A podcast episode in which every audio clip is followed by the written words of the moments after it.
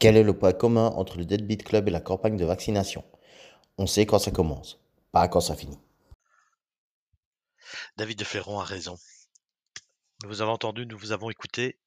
Nous n'allons rien changer à notre méthode d'enregistrement. On va toujours enregistrer aussi longtemps, on va toujours boire autant. Par contre, pour votre plaisir d'écoute et votre confort, les prochains épisodes du Deadbeat Club, notamment celui de mars, seront découpés en chapitres. Plus courts, plus incisifs, une façon différente d'écouter le Deadbeat Club en plusieurs parties. À bientôt pour le prochain épisode du mois de mars du Deadbeat Club et ses chapitres 1, 2, 3, 4, 5, 6. Ça, on ne sait pas. On vous laisse la surprise. À bientôt.